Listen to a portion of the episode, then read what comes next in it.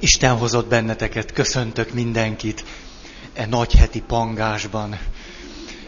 Elnézést kérek múltkor, én egész természetesnek vettem, hogy március 15-én nem leszünk, hogyha valaki ezt épp másképp gondolta természetesnek, akkor ő is igaza van, és akkor tőle meg bocsánatot kérek, hogy ezt nem hirdettem. Ez nyilván az én felelősségem lett volna. Most azonban előre hirdetem, hogy húsvét hétfő utáni kedden leszünk, és ettől kezdve leszünk, leszünk, semmi nem tántorít el minket, egészen május végéig, és júniusban már nem. Nem leszünk. Na, akkor eh, két hét elég ahhoz, hogy egész jól kiessünk abból a témából, amiben vagyunk. Ezért most három percet szánok arra, hogy fölvázoljam, hogy hogy jutottunk el ahhoz a témához, ahol most tartunk. Négy és fél éve egy ö, nagy témát járunk körül, ez a hitkérdés, ez a nagy kör. Akkor azon belül idén azzal kezdtünk el törődni vagy foglalkozni, hogy a hitkérdés hogyan jelenik meg akkor, hogyha nem csak egy olyan jelenségként beszélünk róla, ami a mi belső világunknak, vagy a mi lelkünknek egy jelensége, hanem nagyon figyelünk arra is, hogy a hitkérdés fölmerül az emberi kapcsolatainkban, illetve a hitkérdés, mint személyes kérdés fölmerül a kultúrához való viszonyunkban. Ez egy belsőbb kör. Ezen belül akkor tudtunk arról beszélni, hogy ismerjük azt a jelenséget, hogy tanult tehetetlenség. Hogy a tanult tehetetlenség egy olyan már fölvett, mondjuk így magatartás forma, mondhatnám azt is egy olyan cselekvés képtelenséget hordozó forma, ami hosszú évek, évtizedek alatt tud kialakulni éppen a környezetünkkel való kapcsolatunk révén, amelyben az az illúziónk támad, hogy tudjuk, hogy mi a baj oka, de ez vagy olyan belső vagy külső ok, ami fölött egyáltalán nincs hatalmunk. Ezért aztán tehetetlenek vagyunk.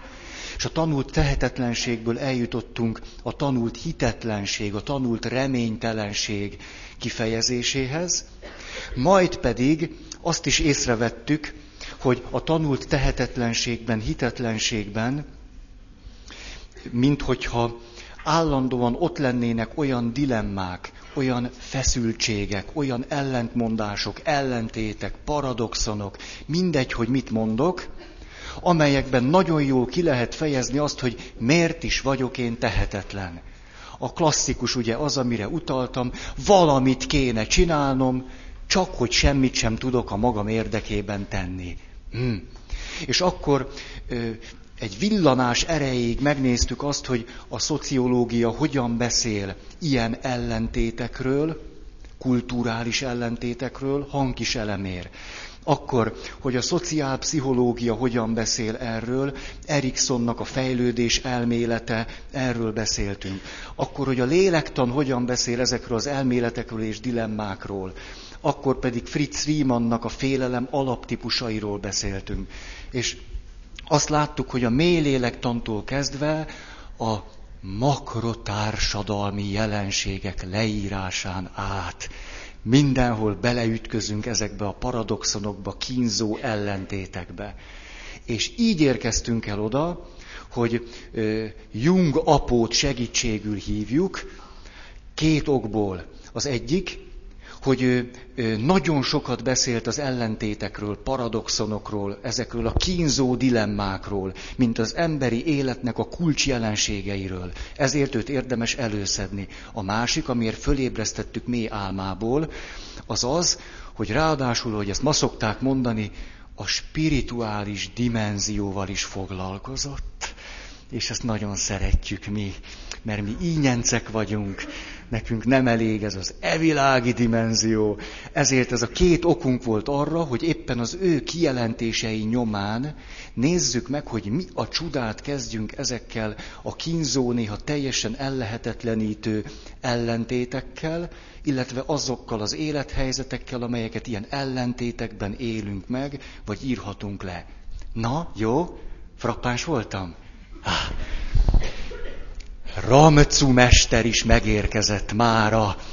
Adtunk neki egy kis szabadságot, de ma megint fog okoskodni. Aztán nézzük csak át, hogy mi hangzott el eddig. Egy. A cél az összhang, az egyensúly, az egység helyreállítása.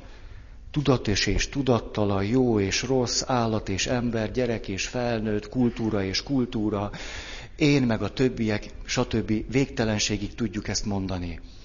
A, az ellentéteknek egyáltalán az elfogadása, nyilván ez az első pont, és itt eszembe jutott az, hogy például már-már mondhatnám így, hogy terápiás célzattal is járok lázákba.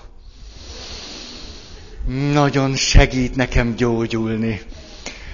Tehát például, amikor a mamutban mozizok, el se tudjátok képzelni, milyen nagy haszna van eznek az én papi életemre vonatkozóan. Nagyon. Azért, mert hogy kiderült, hogy a lelkemnek egy része jól érzi magát a plázákban. Kifejezetten igényeli a mozit, és kifejezetten rá van cuppanva a pattogatott kukoricára.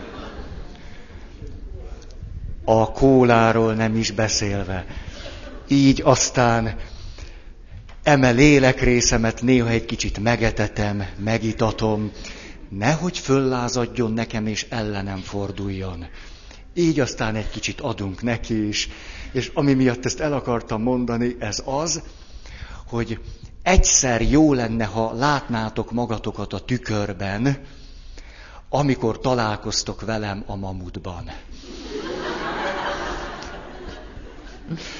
Úgy tűnik, ti még ezen folyamatot nem jártátok végig mert az előítéletes gondolkozás, a botránkozás árnyéka átsuhan az arcotokon.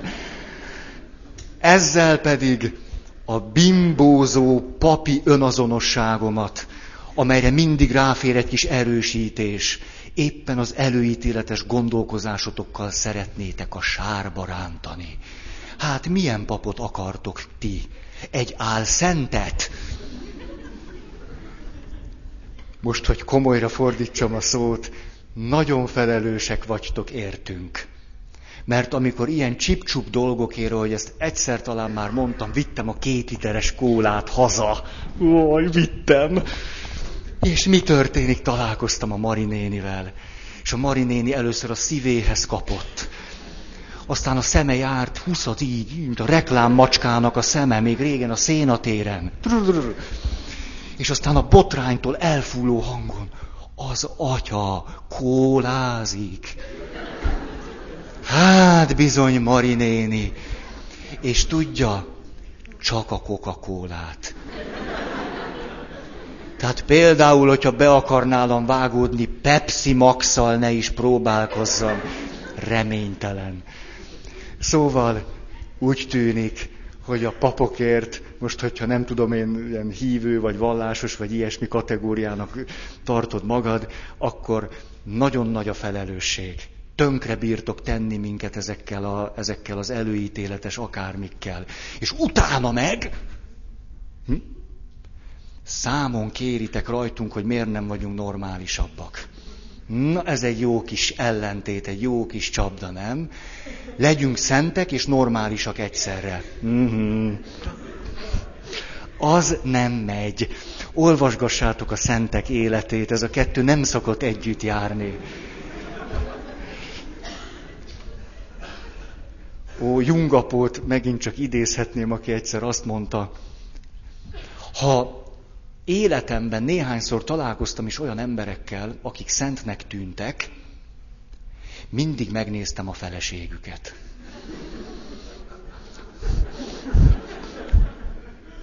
Mert lehet, hogy ő egy olyan zseniális módszert követ, hogy egyszerre szent és normális, akkor a felesége fizeti meg az árát. Hmm, hmm, ne szűkítsük le a vizsgálat körét az egyes emberre. Na, befejeztem. Akkor elmegyek. Nem, ez nem. Kettes pont úgy hiányoztatok, szóval úgy, úgy nem tudom, ilyen elvonási tüneteim voltak, és olyan, mint amikor piához jut az alkoholista, tudjátok, az elején úgy nagyon, nagyon kell inni. Na. Kettő. Elkerülhetetlen az életfölfogás gyökeres megváltoztatása. Egy nagyon kedves pszichológus ismerősömet szeretném idézni, akinek volt egy halhatatlan mondata, mikor valaki 25-ször elmondta ugyanazt, hogy ő, ő már mennyire is be van, bele van ragadva, és nem tud kijönni, és... És akkor végighallgatta, és megkérdezte, hogy mondd csak, jó ez neked? Ez egy nagyon egyszerű, nagyon fontos kérdés. Amikor rájössz, hogy ezt a kört már mintha tavaly is lefutottam volna. Hogy mondd csak, Feri, jó ez neked? És ha az a válasz, hogy nem, akkor lehet, hogy valamit lehet vele csinálni. Mert különben még megfuthatjuk ugyanazt a kört egy életen át. Tehát úgy tűnik, akkor változni kell. Három. A sebzett ember, aki tudja, hogy sebzett, közelebb van a megoldáshoz, mint az, aki nem tud róla. Ki tud kimászni a gödörből? Az, aki benne van. Na, négy. A sebzet nem azért beteg, mert elvesztette a régi hitét, hanem azért, mert nem találta meg legjobb igyekezetének új formáját. Egy másik ilyen terápiás, gyógyító, segítő irányzatban, a pszichodrámában, annak az atyamestere Moreno azt mondta, ez az egész folyamat, ami egyébként egy tök érthetetlen, de azért nagyon jól működik, ez az egész folyamat nagyon egyszerűen leírható. Két célunk van. Az egyik, ha valaki egy olyan helyzettel találkozik, amiben még nem volt, keresünk rá egy jó megoldást. A másik, hogy egy olyan helyzetre, amire már van valami rossz megoldása, keresünk egy jót. Ennyi. Ez az egésznek a titka, ezért kell tíz évet tanulni, és akkor még csak elkezdheted. A, de végül is erről van szó, hogy egy új helyzetre meg tudjunk felelni, és a régit ne ugyanúgy runtsuk el, mint ahogy el szoktuk rontani. Ja, ilyen egyszerű. Karl Witteker jutott eszembe, aki a családterápiának egy másik atyamestere, ő kifejezetten alkalmazta módszerként azt, hogy meghökkentse azokat, akik, akik hozzáfordulnak. Ki is alakult egy külön irányzat, amit úgy hívnak, hogy élmény terápia, vagy valami ilyesmi. Tehát ő azt mondta, valami élményt kell adni annak a szerencsétlennek. Valamit, ami kizökkenti őt a régi kerékvágásból. A zen buddhisták ezt régen tudják.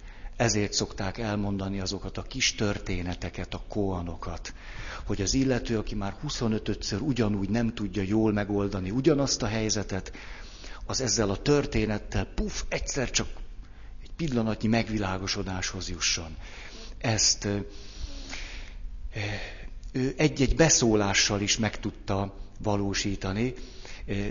Leírják például az egyiket, jött hozzá egy anyuka, akinek az volt a problémája, hogy a, nem tudom én, 12-13 éves lánya egyszerűen a fejére nőtt, nevelhetetlen és a többi.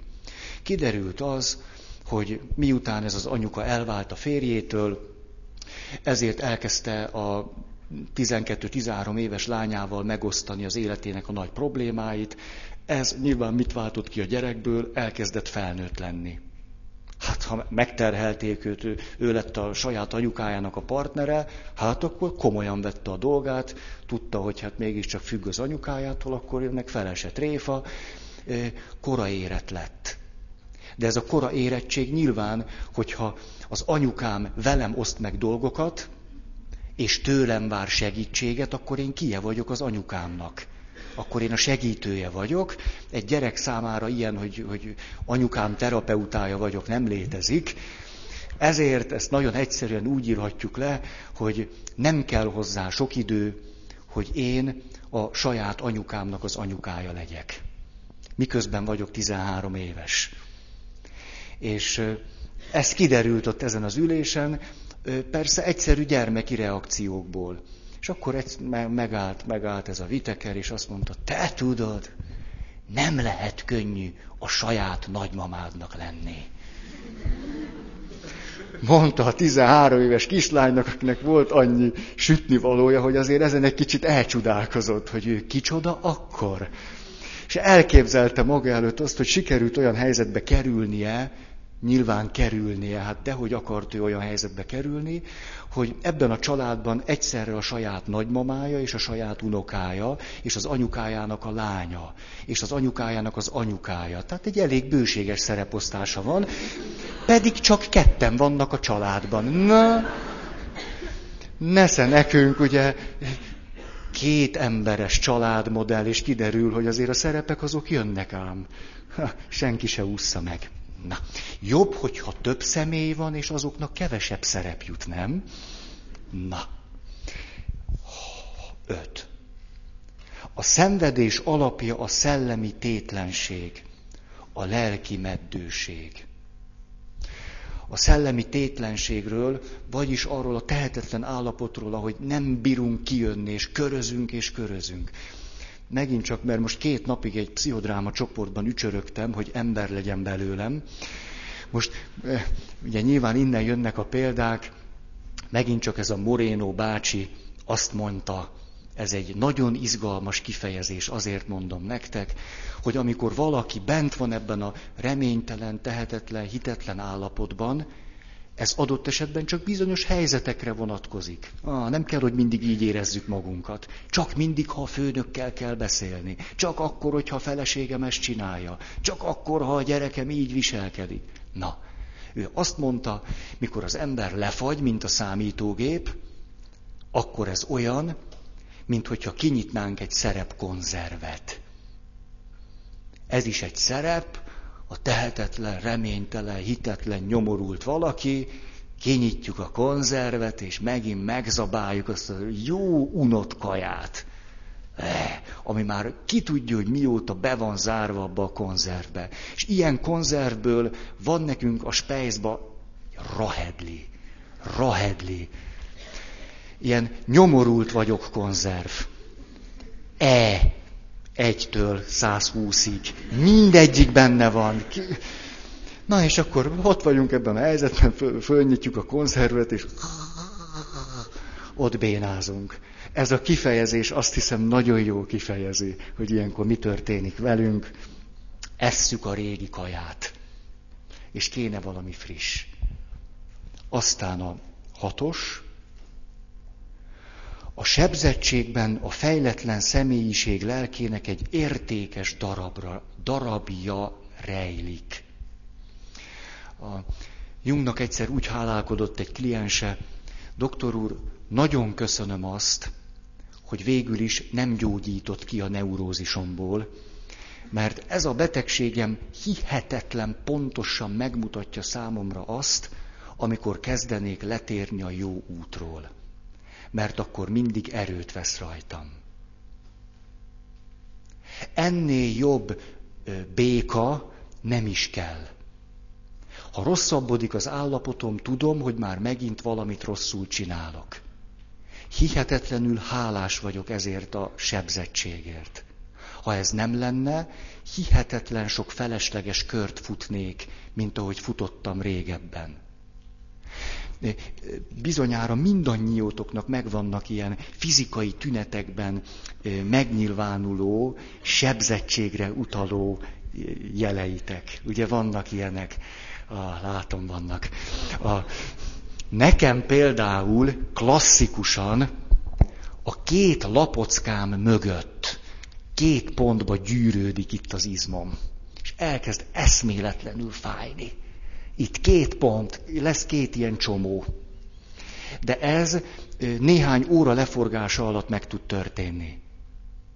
Ülök egy helyen, valami történik, és érzem, hogy kezd a csomó bejönni a két lapockám mellé. De jó, mögé, ne lehessen vele semmit csinálni. Akkor pontosan tudom, hogy sikerült most benyelnem egy csomó mindent, ami itt, itt ide jött ki hogy most át kéne gondolnom, hogy mit csináltam az elmúlt két óra alatt. Mert nem szárnyam nőtt, mint az angyalnak, azt tuti. És akkor olyat is szoktam csinálni. Elmegyek egy, na és most, most, majd az arcotokra, jaj, jaj, de szeretném nézni. Csak most már előttem a poén, mert most fölveszitek az állarcot, de mindegy, már most ezt elpuskáztam. El szoktam menni fitness centrumba. Most miért? Nevettek. Fitness centrum, van egy, van egy törzshelyem. Az ember adjon magára. Tehát Coca-Cola, piros kupakkal, fitness centrum. Hm, na. Elmegyek, és van ott egy nő, és az úgy meggyúrja a hátam, ahogy kell. Szabad napi program. Nagyon jó, érdemes tudni a telefonszámot, előre be kell jelentkezni. És akkor pontosan odamész, és, ah, és nyöksz. Nagyon jó. Tehát nem elég a lélekkel törődni, a testnek is kell valamennyit adni. Szóval ezek a kis tüneteink nagyon-nagyon sokat segítenek nekünk. Rengeteget. Hogyha nem ö, futunk bele a tüneteinkkel kapcsolatosan is egy olyan ördögi körbe, amiben szoktunk, hogy a fene egye meg, nem elég bajom van, még a hátam is fáj. Ez tipikus. Hogy lehetek ilyen szerencsétlen, hogy pont amikor a legnagyobb hajtás van, kezd el fájni a hátam. Ez is csak velem történik. Mindig ez történik, amikor húsvét kezdődik.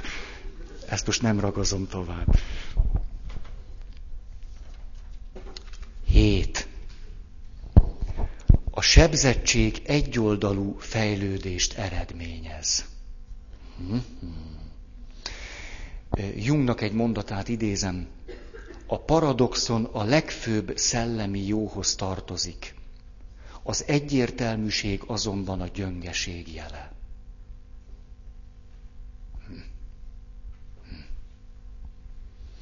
Nyolc. A sebzettség eredete gyakran gyerekkorra nyúlik vissza. Erről már nagyon sokat beszéltem, majd még fogok erről egy picit egy másik pontnál. Az egyik tünet szokott az lenni, hogy visszavágyunk egy olyan gyerekkori állapotba, amikor felhőtlenek és felelőtlenek lehettünk. Hmm, az sokféle sebzettségünknek árulkodó tünete.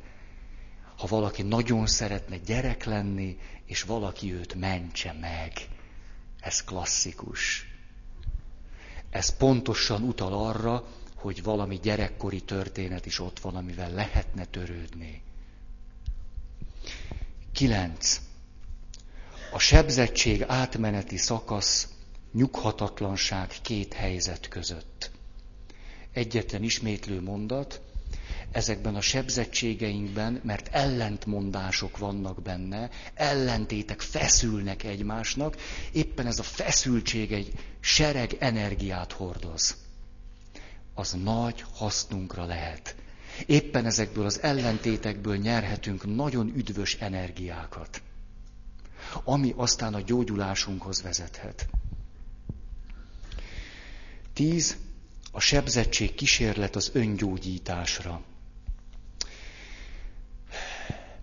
Pál apostol jutott eszembe, nem csak a fejfájása, amiből sosem gyógyult ki, hanem például a vaksága, amiből meg kigyógyult hogy amikor a damaszkuszi úton egyszer csak megvakult, akkor erre mondhatjuk azt, eh, nem hívő vagy vallásos szempontból, hogy ez egy súlyos neurotikus tünet. Mégpedig elég súlyos a javából. Csak úgy ukmuk-fuk megvakulni, az egy elég súlyos neurotikus tünet. Ami kedves apostolunk szomatizált. Lehet e szépen is mondani, hogy csoda történt veled, de most ne ezt mondjuk, hanem azt, hogy produkált egy olyan tünetet, hogy vakon kellett őt bevezetni, jó sok ideig vak volt, és ez a vakság éppen megfelelt annak a gyöngeségének, a lelki állapota torzulásának éppen a legpontosabban fejezte ki. Mert tudjuk, hogy ott Jézussal történt egy párbeszéd, fanatikusan üldözte Jézust és követőit, hát Jézus már hiába, de azért ugye egy fanatikus bármit elkövet, ezért, ha őt nem lehet, hát a tanítványokat. És amikor megvakul, akkor elkezd beszélgetni Jézussal, és mi a kérdése? Ki vagy te? Vagyis akit már évek óta üldöz, meg a követőit, arra egyszer csak rá kell kérdezni, hogy ki is vagy te? Vagyis kiderült az, hogy a mi kedves apostolunk vak. Vak, de a javából. Fogalma sincs, hogy mit csinál, hogy kiket üldöz, és ezt miért teszi. Halvány gőze sincs. Egy megszállottságnak a rabja, és olyan egyoldalú, hogy azt körülbelül egy ilyen tünet tudja kifejezni, hogy vakká kell válnia. Mindaddig vaknak kell lennie, amíg rá nem ébred arra, hogy mennyire vak. És amikor ráébred arra, hogy mennyire vak, akkor lát majd megint. Ez egy nagyon üdvös tünet. Nagyon. Mert megtanítja őt egy életre, hogy el tudok vakulni. A szó tökéletesen kifejezi azt, ami az apostolt jellemezte. Elvakult volt. A tünet csak üzent neki. Látod, mi van veled? Ez. A kérdés pedig jól kifejezi ezt az egész helyzetet. És ut- hogy akkor most a, a, nem tudom én, a társadalmi dimenziót is idehozzuk, és utána ki az, aki őt kihozza a vakságból? Ki tud jönni a saját erejéből? Mm-mm, nem tud. Hanem oda kell menni egy kereszténynek, akit éppen üldözni ment, és ez a keresztény ember, akit éppen börtönbe akart vetni, vagy vettetni, az gyógyítja őt meg. Ez egy újabb állomás, hogy szembenézzen azzal, amivel szemben tökéletesen elvakult volt. Néha azoktól az emberektől jönnek gyógyító dolgok, akiket a legjobban utálunk. Az ellenségeink nagyon jól helyre tudnak minket tenni. Zseniálisan. Beszólnak egy mondatot, amit már régóta vártunk. Pont az a mondat volt az, amire szükségünk volt. Na. Vagy még egyet mondhatnánk, amiről sokat beszéltünk, az érzéseink. Az érzéseink ugyanis egy evolúciós stratégia részei, egy cselekvési programot őriznek magukban. Tehát a szomorúság például nem ellenünkre van hanem amikor szomorúak vagyunk, az már eleve segít nekünk abban, hogy megálljunk. Mert a szomorú ember lelassul, és kénytelen dolgokon elgondolkozni. Amin már lehet, hogy régen kellett volna. Ha nem, akkor jön a szomorúság. Ha nem, jön egy mély gyász. Azért, hogy most már tessék megállni és elgondolkozni. Nem pech az, amikor az ember gyászol, és látszólag elmegy egy éve, vagy egy fél, hanem hatalmas lehetőség, amit még egy érzés is segít. 11. A gyógyulás az egész személyiség teljes bevetését igényli, vagy igényelheti. Itt a férfiaknak adott egy jó tanácsot Jung apó. Azt mondta, a férfiak, amikor az életükben nehéz pillanatok elé állnak, akkor van egy hatalmas kísértésük, hogy rögtön egy őket oltalmazó női kar oltalmába vessék magukat. Hogy bárki is legyen az, de keressenek egy anyucit. Ez lehet a feleségük, lehet a saját lányuk, lehet a szeretőjük, lehet a mit tudom én kiük, bárki. És erre azt mondta egy olyan férfi, aki éppen azt éli át, hogy most mindennél jobban vágyik egy anyucira, aki az ő óvó, meleg karjaiba veszi őt. Ha egy ilyen férfi ezt a helyzetet átgyúrja magán, az körülbelül annyi haszonnal jár neki, mint száz év egy pszichoanalitikus nőnél. Ez nem az én túlzásom, Jung apó írja. Hmm. Hmm. Izgalmas volna ezt egyszer kipróbálni, gyakorolni. Nekünk gyönge férfiaknak. Nem oltalmat keresni, hanem átgyűrni magunkon valamit. Na.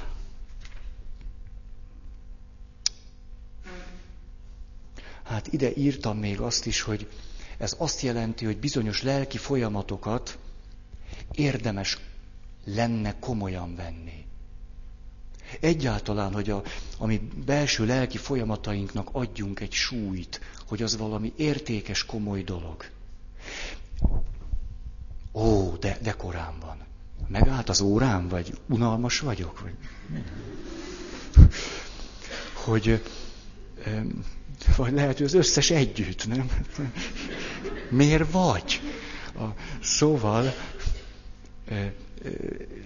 beszélnék majd egy lelki folyamatról, most csak elő akarok vételezni nektek valami, történt velem egy olyan két hete, két és fél hete valami, ami hihetetlenül fontos lett az életemben. És rájöttem arra, hogy ez most egy fontos folyamat, és én ezt nyakon akarom ragadni. Ezért egy csomó elhatározást tettem, hogy ez a folyamat most a lehető legjobban végig tudjon bennem menni. Ezért kikapcsoltam a tévét, két és fél hete nem nyitottam ki. Elhatároztam, hogy nem megyek el moziba, még szerdán se. Nem olvasok újságot. Miket határoztam el? Hát, hogy bőjtölni fogok. Kevesebbet eszem, a kóla maradt. A, hát, hát ne csináljátok már, hát az én bőrömön könnyű. Kóla maradt. A, elhatároztam, hogy többet fogok bőtölni, és nem csak elhatároztam, hanem csinálom is. Aztán napi plusz fél óra imádságot rendeltem el magamnak, és most benne vagyok egy folyamatban, amit, amit ezen látszólag külső dolgok bevonásával is próbálok nagyon komolyan venni. Hogy mi ez, majd fogok néhány szót szólni róla, mert az egyik pontnál pont jól fog valamit illusztrálni. A lelki folyamatainkat tarthatnánk nagy becsben. Nem az ördögi köröket, amikben össze-vissza rohangászunk, mert azokat rúgjuk ki, hanem amiben van valami spiritus. Na. 12. A gyógyuló, gyógyulás folyamatában leküzdhetetlennek tűnő akadályokba fogunk ütközni. Ez, ez a reális. A, mentem egyszer a lelki atyámhoz, jó régen, vagy 15 éve, és mondom neki, atya, atya, nagy baj van, én valamire rájöttem. Na hát ez, ez szép, hát muszáj elmondani. Jó, hát persze, hogy muszáj, hát ér, én jöttem rá valamire. Hát. És mondom, hát, hát rájöttem, hogy, hogy semmiképp sem tudok jót tenni. Hogy hát rájöttem arra, hogy, hogy a, amikor a legönzetlenebb tettemet próbálnám véghez vinni, most már tudom azt, hogy a legönzetlenebbnek látszó tettemben is valami olyasmit csinálok, ami az én javamra is van. Ha máshogy nem, hát azért, mert ez majd mit tudom én az üdvösség felé fog segíteni. Hát atya, ez egy ördögi kör. Minél inkább rendes ember vagyok, annál kevésbé vagyok önzetlen. Mert annál inkább valami olyasmit csinálok, ami nekem jó. Hát akkor hogy legyen az ember így önzetlen? Hogy ne magával törődjön, ez szemétség. Most ezt mit kell ezzel csinálni? Nagyon, én kétségbe estem ezen. Hogy majd mindig az lesz itt a fejemben, hogy, hogy, hogy hát ezt is magamért csinálom. Ha. És akkor rám nézett, persze tapasztalt pap volt, már 25-ször végigjárt ezeket a köröket, azt mondta, tudod Feri, ez a szent őrület.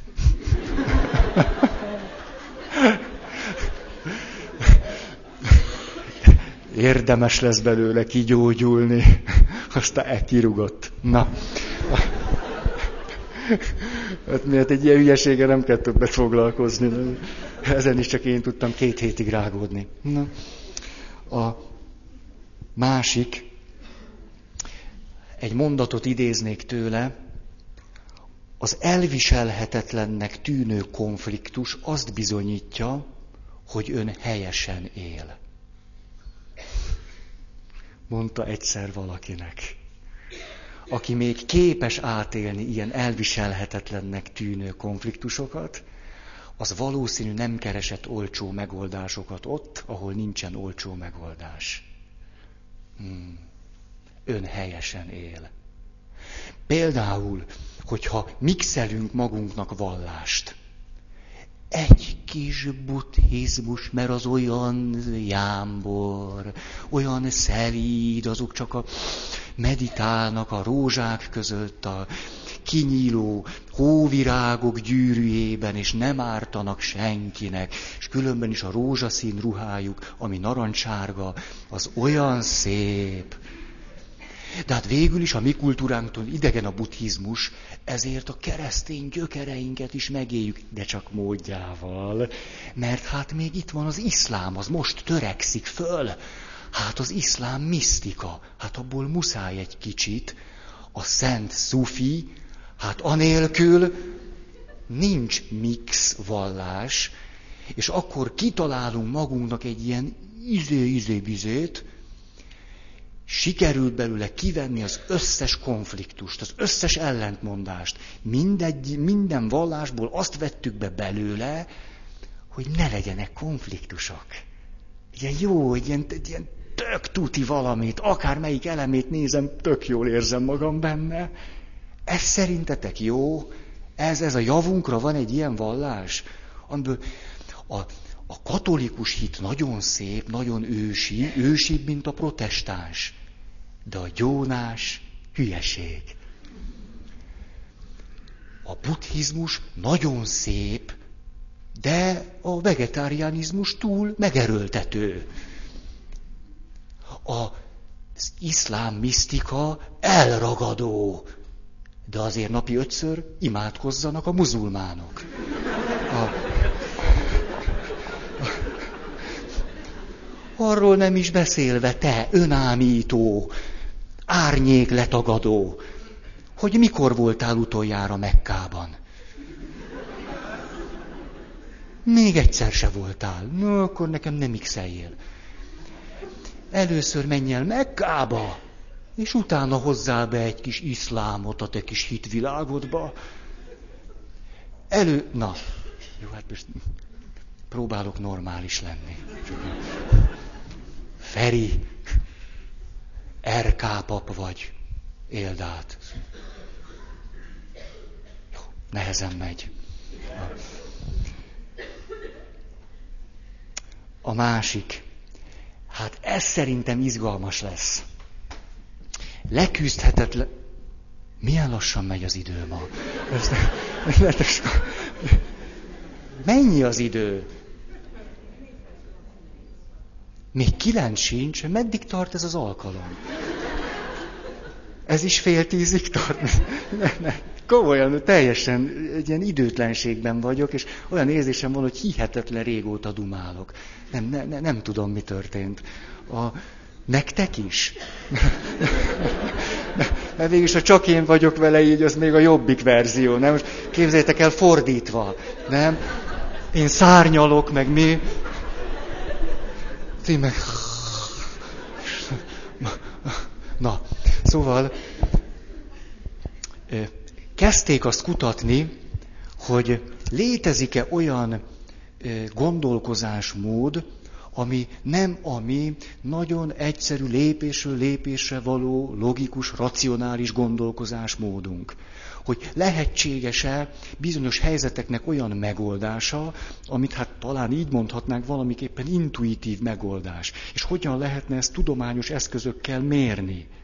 Hogy milyen kísérleteket hozhatnánk be.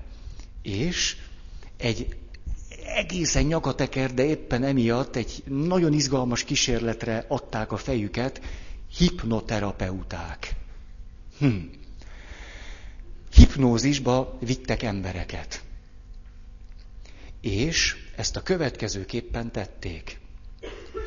Nem csak ők voltak ketten, a, aki a hipnózist végzi, meg az, akit hipnotizálnak, hanem volt egy asszisztens. Az asszisztens ott ült, hármajuk, hárma, szóval hárman ültek, ő is ott ült, de volt... Jaj, Várjatok, nyomok öt fekvőtámaszt büntiből. Hát azért mindennek van határa. Na, szóval, de nem csak három ember volt három széken, hanem volt egy negyedik szék ember nélkül. Oké, okay, megvan a kép? Jó. És akkor elkezdődött a hipnózis, az ürge úgy elszállt, ahogy kell. Erre azt mondja a terapeut, mert hogy egy módosult tudatállapot, ahol nem úgy mennek a dolgok, ahogy szoktak. Na most, erre azt mondja a terapeuta a hipnotizáltnak. Most meg fogom kérni az asszisztensünket, hogy a jobboldali székből üljön át a baloldaliba. És azt hipnotizálta a kliensnek, hogy ez megtörtént. Azonban az asszisztens maradt a helyén. Hipnózisban megkérdezte a hipnotizáltat, látja-e, hogy mind a két széken ott ül az asszisztens. Hát ő meg látta. Na, na. Mind a két széken ott ül ugyanaz a nő. Hát nő volt, hát világos. Nő. És akkor föltette a kérdést a hipnotizáltnak, döntse el, melyik az igazi.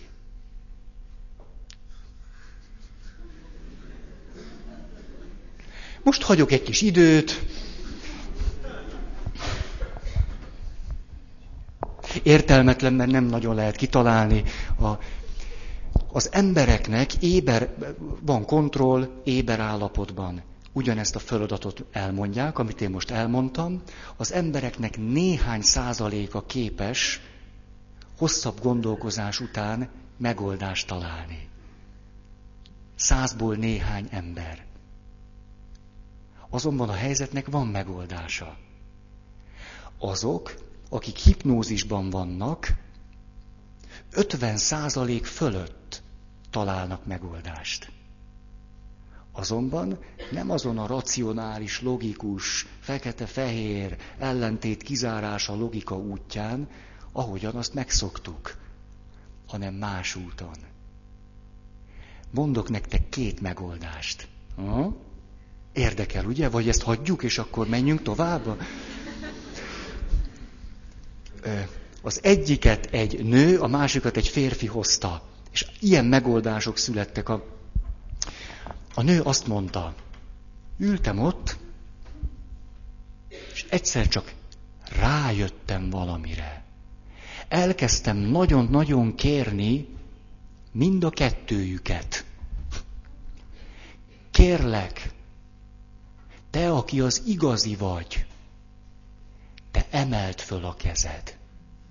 Én nagyon-nagyon szeretném kérni, hogy te, aki az igazi asszisztensnő vagy, te emelt föl a kezed, hogy én meg tudjam állapítani, hogy te vagy az igazi. Én ezt nagyon kérem, és most ezt nagyon mélyülten szugerálom neked. És lássatok csodát, egy bizonyos idő elteltével az asszisztensnő föltette a kezét. Erre a hipnotizált azt mondta, most már tudom, ő a hamis. Mert az igazi ugyan honnan tudná, hogy én mit gondoltam.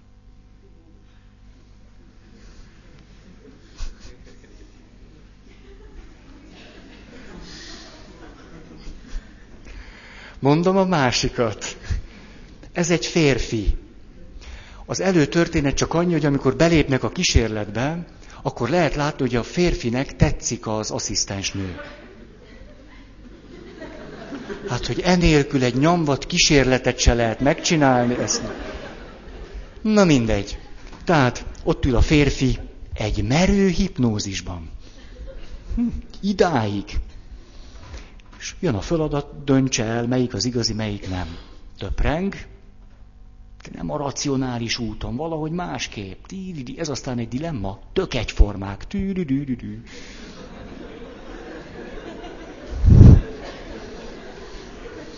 Ez aztán a paradoxon. Na, és akkor egyszer csak föláll, és oda megy az egyikhez, hogy megcsókolja. És akkor megáll előtt, és azt mondja, ha, tudom, ez a hamis. Mert az igazihoz nem lenne bátorságom.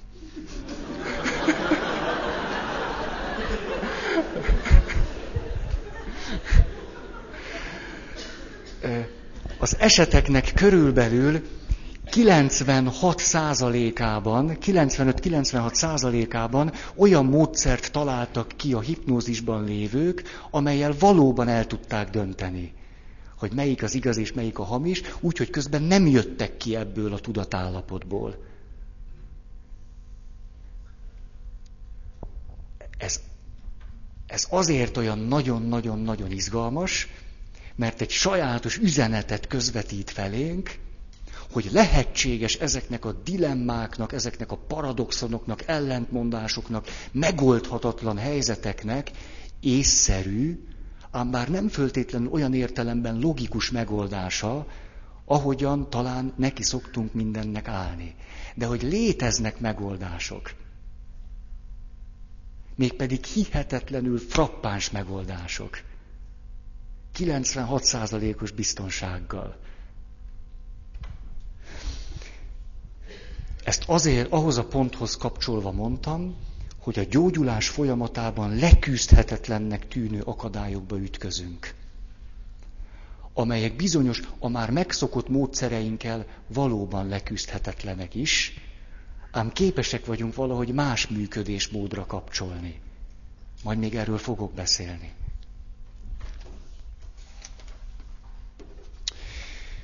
Tizenhárom. A sebzettség azt a teljesítményt kéri tőlünk, hogy eltávolodjunk és ránézzünk az érzelmeinkre, és ne váljunk azok markáns áldozatává. Ezzel nem mondtam igazán rendkívülit, távolodjunk el és reflektáljunk. Az ördögi körökben éppen az a bajunk, hogy teljesen benne vagyunk valamiben, érzelmileg a tehetetlenséghez a reményvesztettség, egy csomó-csomó negatív érzés társul, és nem látjuk magunkat kívülről. A, vannak nagyon egyszerű gyakorlatok, hogy néha ilyesmit megtegyünk. Emlékszem, egyszer egy, egy ilyen csoportban voltam, én voltam terítéken, mint rendesen, és hoztam egy helyzetre, amiben átélem ezt a tehetetlen, reménytelen helyzetet, ez pedig egy gimnáziumi óra. Egy olyan osztályjal, akikkel nem bírok. És akkor egy nagyon egyszerű képet kellett fölállítani, ami nekem már segített, mert mindig, amikor ott álltam az osztály előtt, akik már a fejemre nőttek, mert béna voltam hozzá, akkor tehetetlen, reménytelen, innen már csak egy lépés az ember szeretetlenné is válik. És Annyit kellett csak tenni, berendeztük a termet, ott ült az osztály, barátokból, ott volt egy tanár, az nem én voltam, és hátra léptem tíz lépést, és ők elkezdték csinálni azt, amit én mondtam nekik előtte, hogy én, én hogy érzem magam, mi történik ott az osztályban. És hátra léptem tíz lépést, és nem telt bele három-négy másodperc, és akkor megkérdezte tőlem az, aki vezetett ebben a folyamatban, hogy hát mit látsz? Ez a valaki, aki most téged helyettesít, mint tanárt, hát mi, mi ennek látod? És belőlem ösztönösen jött a mondat, hát egyszerűen röhelyes. Tehát ne, nevetségesnek látom. De amíg ben vagyok, nem tartom magamat nevetségesnek, hanem nyomorultnak tartom. Hmm. Elég tíz lépést eltávolodni tőle, és jön egy egész más gondolat, és egy egész más érzés. A távolság mindent megváltoztat. Hm. Ezért ezeket a helyzeteket izgalmas kívülről megnézni, jó, eltávolítani magunktól, ezt a képzeletünkben is meg tudjuk tenni. Ránézünk, és azt mondjuk, hogy hú, hát ezt most minden egészen másképp látom. A, na, a másik, ezt néhány nappal ezelőtt tanultam.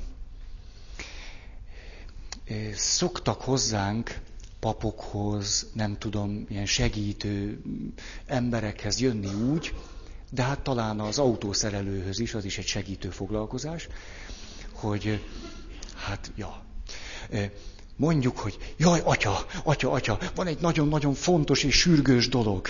Nagyon fontos és sürgős, és, és nagyon, nagyon szeretném a segítségedet kérni. Akkor álljunk meg, egy kicsit távolodjunk el ettől, és döntsük el, hogy sürgős vagy fontos. Mert olyan, hogy valami egyszerre fontos és egyszerre sürgős, és ezt nekem így, így kellene vele bánnom, hogy ez a kettő egyszerre van, olyan nincs. Mert ha fontos, akkor meg kell állni. Ha fontos, akkor beszéljünk róla egy órát.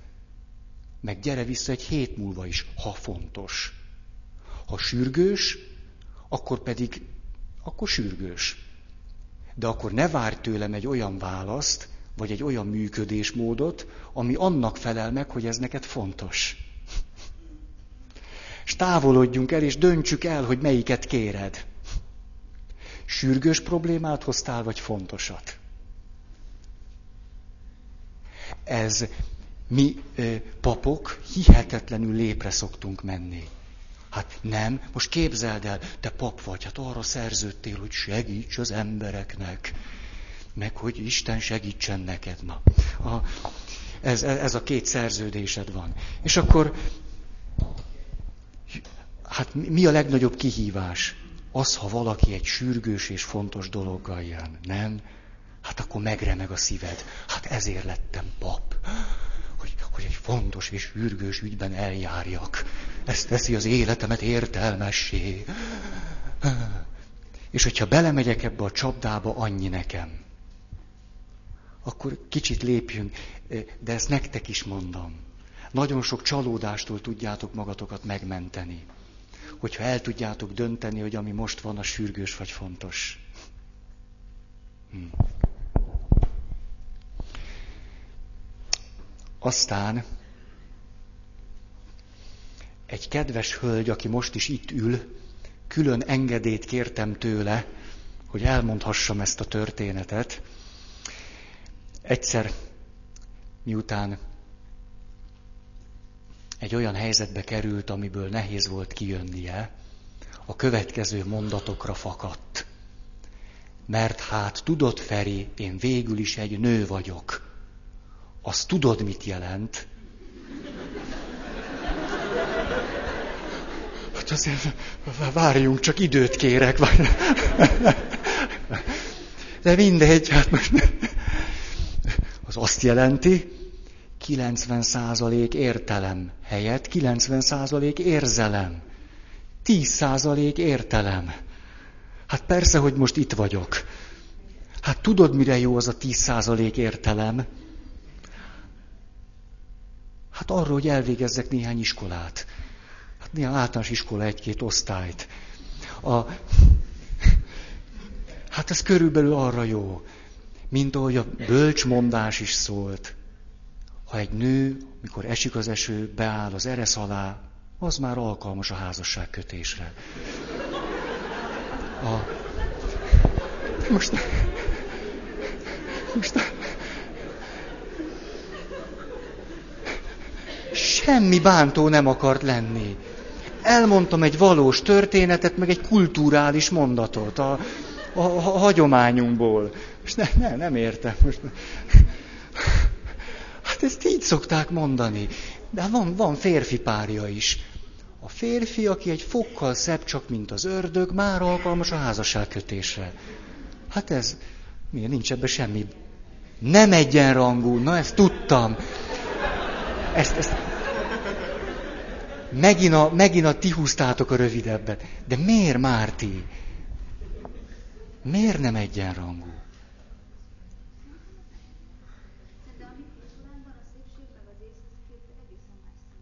Aha. Azért, mert a kultúránkban az ész fontosabb, mint a szépség.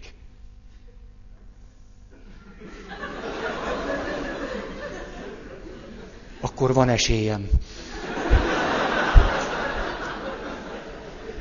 Most, most jut eszembe, milyen Istennek egy külön kegye, hogy most születtem. Képzeljétek el az én életemet a romantika korában.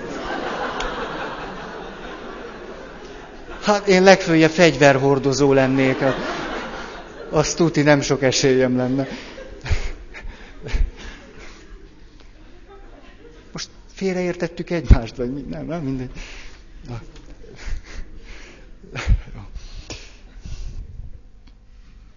Most teljesen elvesztettem a fonalat. Na, azt mondja. Igen. Segítséget kérek, telefonos segítség. Na, na, nem, nem, visszatértem, tehát teljesen, teljesen uralom a helyzetet, nyugalom, mindenki biztonságban van. Ne hagyjátok el a termet, főleg ne gyorsan, mert akkor összetapossátok egymást. Na. Szóval a, egy másik ilyen, mi a pont? Te, teljesen, most mint egy hatalmas korong rám zuhant volna az előbb, és tehát a sebzettség azt a teljesítményt kéri tőlünk, hogy eltávolodjunk és ránézünk az érzelmeink, és ne váljunk azok markáns áldozataivá. 57. oldal. Csak nem tudom melyik könyvben, mert azt, de kom, ezt, nem írtam ide. Na. Mondom, nem, szóval látjátok, nem szabad egy hetet kihagyni. Most, és képzeljétek el, milyen vagyok nyáron. Szóval, szóval a történet, va, valós történet. Apuka, anyuka, kislány, nagylány. Apuka 40 éves, anyuka 37 éves, nem fontos adatok. De hát, hogy el tudjátok képzelni. Azért fontos. Na. Kislány, két és fél éves, tud beszélni. Nagylány, öt éves. Tud beszélni. Helyzet történik, családi ház, vidék, este. A kislány már le volt fektetve. El volt altatva. Nem sikerült. A, ez egy szokásos életkép. Na, apuci, anyuci, nagylány ülnek a nappaliban. Egyszer csak a kislány, két és fél éves, küsküs pizsijébe, mint ahogy egy, hát egy két és fél éves kislány hogy csinálja, már mindent tud. Egy két éves kislány, hát ez, ez, egy egész eszköztára van. Egy kicsit csámos, ezt jól tudjuk. De hogy jön ki? Tehát nem tudjuk, hogy álmos, sír, baja van, pici, pötty, mi, szóval tehát látni való, hogy nagyon kell vele foglalkozni. Odaáll az anyuka elé, kéje kakajót. Hát igen. Anyuka meg azt gondolta, hogy már alszik. Egyszer csak itt van, hát ez akkor hm, valami nem stimmel. Azt mondja neki, nincsen. Kislány, kéje kakaót. Anyuci próbál a két és fél éves kislány értelmére hatni. Azt mondja neki, szívecském. Ja nem, azt a férjének mondja. Tehát, a, nem tudom, valamit mond neki. Mit mond neki? Nyuszikám. Na. Nyuszó. Nincs tej. Erre a kisgyerek, két és fél éves, Kéjek kakaót. De hát nyuszikám, mondtam, hogy nincs tej. Tej kell a kakaóhoz, nincs tej. Érted? Na erre a két és fél éves kislány elsírja magát. Kakajót! Már nincs mondat, tehát nem. Már kakajót! A Juci ettől, hogy most jön ki belőle az, hogy nem sikerült lefektetni. Nyúl!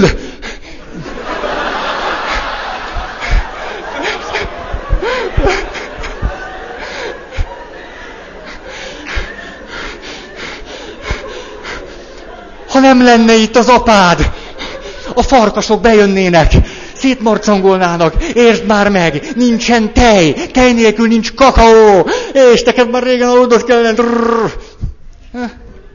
Hatás előre leírható.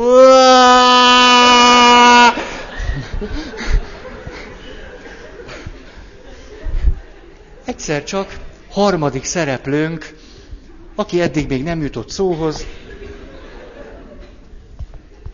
Ja, csak öt éves kislány, színez. Valami hallja ezt a jelenetet. Ez bőg, az kiakadt. És azt mondja, adj neki vizet.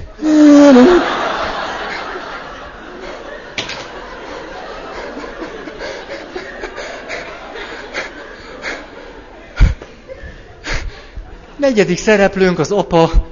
Azt mondja, tessék nyuszi, így áll egy kis vizet, köszönöm. A két és fél éves kislány szomjas volt. De ő két és fél éves, és már elaludt, és fölébredt, és nyűgös, és baja van, és nem tudja, és szomjas. És a szomjas ő kakaót szokott inni kakaót, és ezért azt mondta, hogy kérek kakaót, és ő nem tudja, hogy a kakaó tejből van. Nem, ő szomjas. Az egész történet, ez, hogyha hátra lépek, ez a kislány nem vonódott be. Nem, ezek itt meccseltek, anyuci lánya volt. Tehát ő meg színezett. Hát az, az pont elég jó ahhoz, hogy tudja, hogy mi történik. Még oda se kell nézni. Szomjas. Akkor víz, köszönöm, lement, elment aludt szépen. A, ez a konfliktus, amit leírtam, egy kínzó, őrítő valami, nem? Ez aztán egy ilyen... És ilyen egyszerű megoldása van. Még hipnózisba se kell levinni a két és fél éveset. Semmi, tehát semmi, hogy melyik asszisztens az igazi, meg nem. Tehát semmi, hogy vizet, és akkor... Hát most Elérkeztünk ahhoz a ponthoz, ahol Ramcu mestert fölkeltjük. Már nagyon várta, hogy ő is megszólalhasson. Hol a könyv?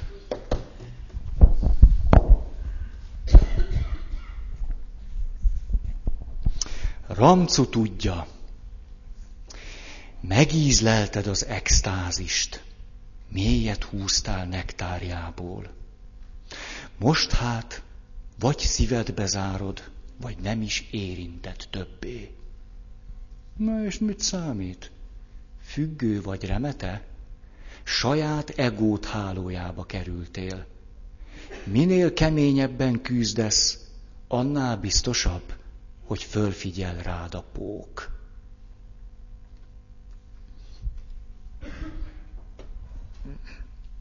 Ez a Ramcu egy kegyetlen mester ami az előbb történt, ez jó, sikerült magukat a pókhálóba betekerni. Na, 14. Nem azt kéne kutatni, hogyan lehetne megszüntetni a sebzettséget, hanem megtudni, mi a jelentése, hogy mit üzen, mit tanít, mi az értelme és célja. A sebzettségeink a legjobb segítséget nyújtják ahhoz, hogy megtudjuk, hogy kik vagyunk. Majd azt is elárulják, hogy hol vannak a nehézségeink, sőt, még arra is egy sereg jó információt nyújtanak, hogy mire van szükségünk. egészségedre. És még arra is, hogy mit kellene csinálnunk. Ezt a sebzettségeink a maguk módján nagyon-nagyon-nagyon jól elrejtik magukba. Hú, ez energikus nagyon. A, például az álmok. És itt hadd meséljek el egy álmot. Ez indította be olyan két és fél héttel ezelőtt azt a folyamatot, aminek most a kellős közepén vagyok. Tudjátok, hogy fontosnak tartom az álmokat. Hmm, egy évig, évig gyűrtem őket. És egy pici rálátásom van arra, hogy mit lehet egy álommal kezdeni. És álmodtam egy álmot, következő jelenetei voltak. Mentem az utcán, este volt, égtek a neonfények, egy ki halt parkon keresztül mentem át, és jobbra tőlem elment egy csapat huligán. Huligánok. És ahogy mentem, egyszer csak belém villant, hogy húha, csak nehogy én belém kössenek. Ó, azt nem fogom megúszni. Egyedül vagyok, itt a sötét parkba, ezek meg sokan vannak. És próbáltam elmenni, és tudjátok, milyen az álom? Abban a pillanatban, hogy eszembe jutott, hogy csak nehogy, nehogy fölfigyeljenek rám, már jöttek is oda. És álmomban kaptam egy olyan verést, úgy megvertek, hihetetlenül, iszonyatosan megvertek.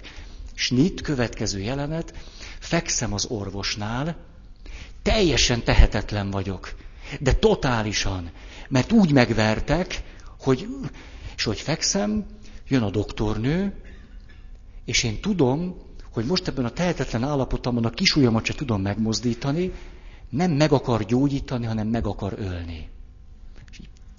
Injekciós tüt.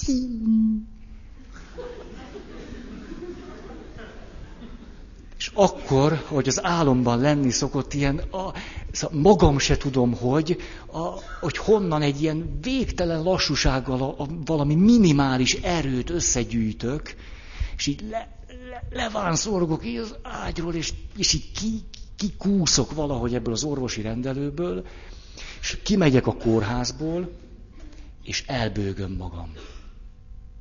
Ülök a kórháznak a lépcsőjén, és zokogok. És fölébredtem, és nagyon erőteljes hatást gyakorolt rám ez az álom. Bár talán, ahogy elmondtam, ez így nyilván nem derült ki, de volt benne nagyon-nagyon nagy félelem, halálfélelemig. Volt benne egy csomó agresszió a suhancok részéről, és aztán volt benne hihetetlen sok szomorúság, egy ilyen végtelen, mérő, föltörő zokogás, ahogyan ott sírtam a kórház lépcsőjén. És hogy fölébredtem, egy picit elkezdtem ezen töprengeni, hogy mit üzen ez az álom. Ki ez a beteg valaki, akit, akit majdnem agyon ütöttek, aztán majdnem megöltek, és aztán végül ilyen keservesen sír. És ezt a három dolgot találtam, hogy úgy tűnik, sok-sok agressziót, sok-sok halálfélelmet és félelmet, és nagyon sok szomorúságot sikerült valahogy magamba gyűrni. És az álom szépen ezt a három motivumot hozza. Hát a suhancok is az én lelkemnek a részei. Ezek a suhancok azok a valakik, akikkel próbálok nem találkozni, de tele vannak agresszivitással. És egészen odáig jutottak már, hogy engem, az én tudatomat azzal fenyegetik, hogy úgy elpüfölik, hogy attól fogok koldulni. És közben a sírás ott a kórháznak a lépcsőjén hihetetlenül fölszabadító volt. És akkor elhatároztam aznap reggel, hogy nagyon-nagyon elő fogom hívni magamból ezt a három dolgot. Kíváncsi vagyok, hogy hol van bennem az agresszió, ami azzal fenyeget, hogy, hogy önmagam ellen fordítom, vagy önmagam ellen fordítottam már nagyon régen, és talán egy másik irányba kéne vinni, hol vannak a félelmeim, és hol van a, a mély szomorúságom. És hogy mi történt, Eltelt néhány óra, jött egy valaki. És meghallgattam az élettörténetét, és valahogy, mert ugye egy nyitott állapotban voltam, és volt egy csomó kérdésem, hogy ezekre rátaláljak, nagyon megérintett az, amit hallottam. És aztán jött megint valaki, ő is elmondta az élettörténetét, és az meg még sokkal mélyebben megérintett. És elment, és én egyszer csak kezdtem átélni azt a szomorúságot és fájdalmat, amit az álmomban is. És akkor azt mondtam már tudatosan magamnak, na Feri, pont jó úton jársz. Próbálj meg sírni. Az álomban sikerült. És jót tett, próbáld meg most.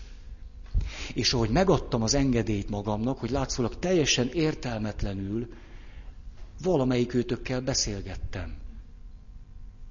Nem ez kavart föl engem, ez csak elindított engem a saját utamon. És elkezdtem zokogni. Zokogtam. Sok tíz percen keresztül. Valahogy úgy, ahogy az álomban. És ahogy ott sírtam, egyszer csak erőt vett rajtam egy mély félelem. Az álomnak az útját visszafelé végigjártam. Egy nagyon-nagyon mély félelem. Olyan félelem, amiről sosem gondoltam, hogy bennem van. És a félelem mögött rátaláltam az agresszióra. Rádöbbentem arra, hogy van egy, van egy sebzett félelmem, még az Istennel szemben is. Nem jó félelem, nem egy klassz Isten félelem, egy szent Isten félelem, nem. Egy sebzett embernek a sebzett félelme. És emögött a félelem mögött ott volt egy iszonyatos indulat, hogy én ebben nem törődök bele. Hogy én nem fogok tőled félni. És a szobámban, most jön a 18 éven felülieknek. A szobámban ott őrizgetek egy nagyon szép régi feszületet. Még az édesanyámtól kaptam. Fából van. Ö, ö, szimbóluma az örökségeknek, a családnak, a hitemnek, a, a hivatásomnak, mindennek. Nos, én fogtam ezt a feszületet, megfogtam a lábánál, és ízzé porrázúztam a szekrényem tetején. Olyan erővel törtem szét, hogy beszakadt a szekrény teteje. Ezer darabra minden. És amikor végigjártam ezt az utat, amit az álom már előre jelzett, a nagyon mély szomorúság, a sírás, a sírás mögött, a szomorúság mögött, a félelem, a félelem mögött a harag, akkor úgy megkönnyebbültem, és olyan szabadságot éltem át, amit már nagyon régen nem. Egészen, egészen szabad lettem. És amikor ennyire felszabadultam, akkor összeszedtem a feszületemnek a darabjait, visszatettem a polcra, a darabokat oda tettem még a megmaradt csonk mellé, és az előtt elkezdtem imádkozni. És kezdett jönni egy csomó olyan fölismerés, ami már, ami már régen, régen, régen itt volt benn, de nem jött elő. Azért, mert ezeket az érzéseket nem éltem meg. Nem szembesítettem magamat velük. És elindult egy, akkor elhatároztam, hogy napi eh, fél órával több ima, bőjt, és semmi mással nem foglalkozom most, csak azzal, ami itt elindult bennem. Amit egy álom indított el. És az, hogy ezt komolyan vettem. Attól kezdve körülbelül egy héten keresztül minden nap sírtam. Minden nap. Reggel fölkeltem, elkezdtem imádkozni, és fél óra múlva sírtam. Következő reggel. Kelés, ima, sírás. Kelés, ima, sírás. Ezt egy héten keresztül. És kisírtam egy csomó olyan könnyet, ami már nagyon régóta itt volt bennem. És olyan haragok támadtak föl bennem, ami már nagyon régóta itt volt bennem. Ez egy nem is esett nehezemre aztán még többet imádkozni, rá se nézni a tévére, tíridi, pedig tőletek kaptam. De most nem nyitottam ki, majd eljön annak is az ideje. És fogytam néhány kilót, ami nem baj, mert úgyis egy kicsit túl súlyos volt. Ezt, ezt a folyamatot el akartam volna nektek mondani, már ott kezdtem el, hogy a lelki folyamatainkat komolyan lehet venni, egy álomból hihetetlen izgalmas dolgok tudnak előjönni. És hogy, hogy mindezek mögött a, a dolgok, most a szomorúság, a fájdalom, a harag, a félelem, minden mögött ö, olyan jó dolgok várnak ránk. Nagyon jó dolgok.